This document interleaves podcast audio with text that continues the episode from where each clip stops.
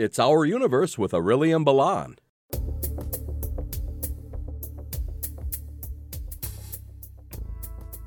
Physicists have finally detected the elusive oxygen-28 isotope. Oxygen-28 has a whopping 20 neutrons and 8 protons. That's where the 28 comes from, the total number of protons and neutrons in the nucleus.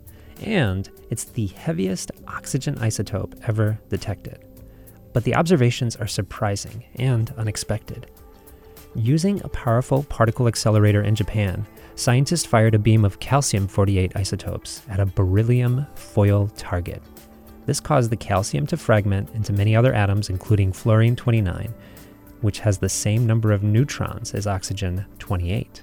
From there, the scientist fired that fluorine-29 at a liquid hydrogen target, causing fluorine to shed one more proton and produce the elusive oxygen-28. It was certainly an experimental achievement.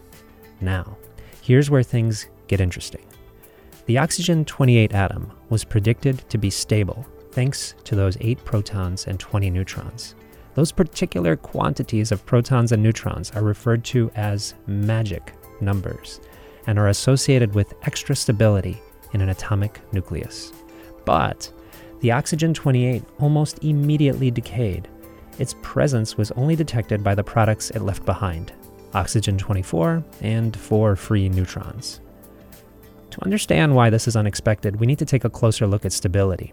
In physics, a magic number is some number of protons or neutrons that are arranged to completely fill a shell in an atom's nucleus.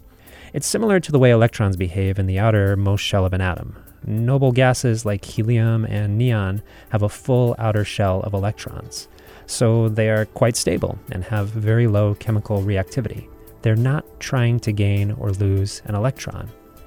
In the same way, adding 8 protons and 20 neutrons to a nucleus fills the outer shells in oxygen-28. In fact, both shells are filled, so it's said to be doubly magic. It was expected to show greater stability for this reason. Instead, it decayed almost instantly. The lack of stability and short-lived half-life raises new questions about atomic stability and its relationship to magic numbers. It even makes scientists ask new questions about the strong force and fundamental physics. The implication is that the neutron-rich nuclei potentially don't have closed neutron shells, and we need to ask new questions about the energies associated with the gaps between the shells. It's exciting since the observations don't agree with what the theory predicts. This will likely lead to significant future growth in theory and experiment, as physicists are eager to learn more about the forces that hold atomic nuclei together. My name is Aurelium Balan, and I'm a professor of physics at Delta College. Tune in next week for more about our universe, or tune in online for past episodes at deltapublicmedia.org or anywhere you listen to podcasts.